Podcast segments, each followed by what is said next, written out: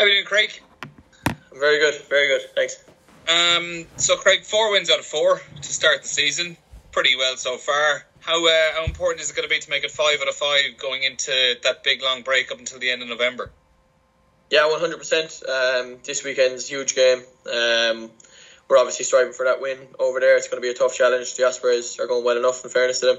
Uh, they're a tough team. They try and make you uh, make mistakes. So it's going to try and uh, cut our error count this weekend and um, make them make mistakes, I think.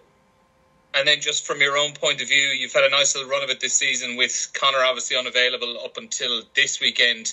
Um, how do you think you've done, having been able to like kind of have that jersey to yourself for the most part over these first few weeks?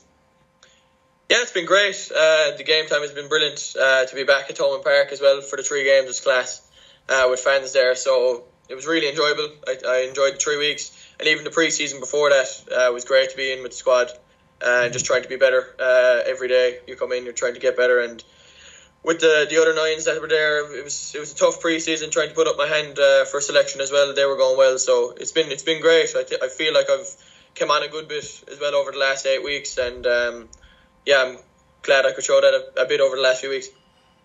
Lovely. Cheers. Um, Sinead Kissane here in Virgin Media. Um, what's Conor Murray been like since he's con- kind of come back in with the After the Lions tour?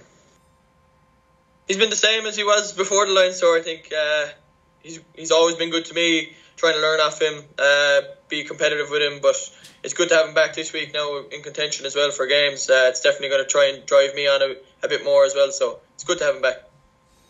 And for your growth, how good has it been to have those back-to-back games for yourself? Yeah, it's great. I mean, minutes on the pitch is is brilliant. Uh, you're making mistakes. You're you're making good things happen. I think you get into a, a, state of flow almost when you when you play a few games in a row. You learn off your mistakes uh, and you learn off the things you did well. So I think playing the three games, seeing what I've done well, seeing what I haven't done well, seeing it, seeing what I need to work on has been good, and uh, I've really enjoyed it. Um, obviously, the Ireland squad for November will be named tomorrow, uh, part of the bigger picture that I'm sure all, you'll all keep an eye on. Do you think the scrum half position in Ireland could be as open as it's, you know as it's been for perhaps quite a while? Yeah, there's a load of really good nines around the country. In fairness, um, obviously there was three of us in in the summer series. There's a few more on the outskirts of, from that squad as well that are that are playing really well. And obviously you've got Murr who is weighing the Lions, so it's obviously a tough challenge with so much talent in the in the position at the minute. But hopefully, I can put up my hand again this weekend, and obviously for the last three weekends. Would you keep an eye on the other guys, like you know Nathan Doak in Ulster and how well he's been doing?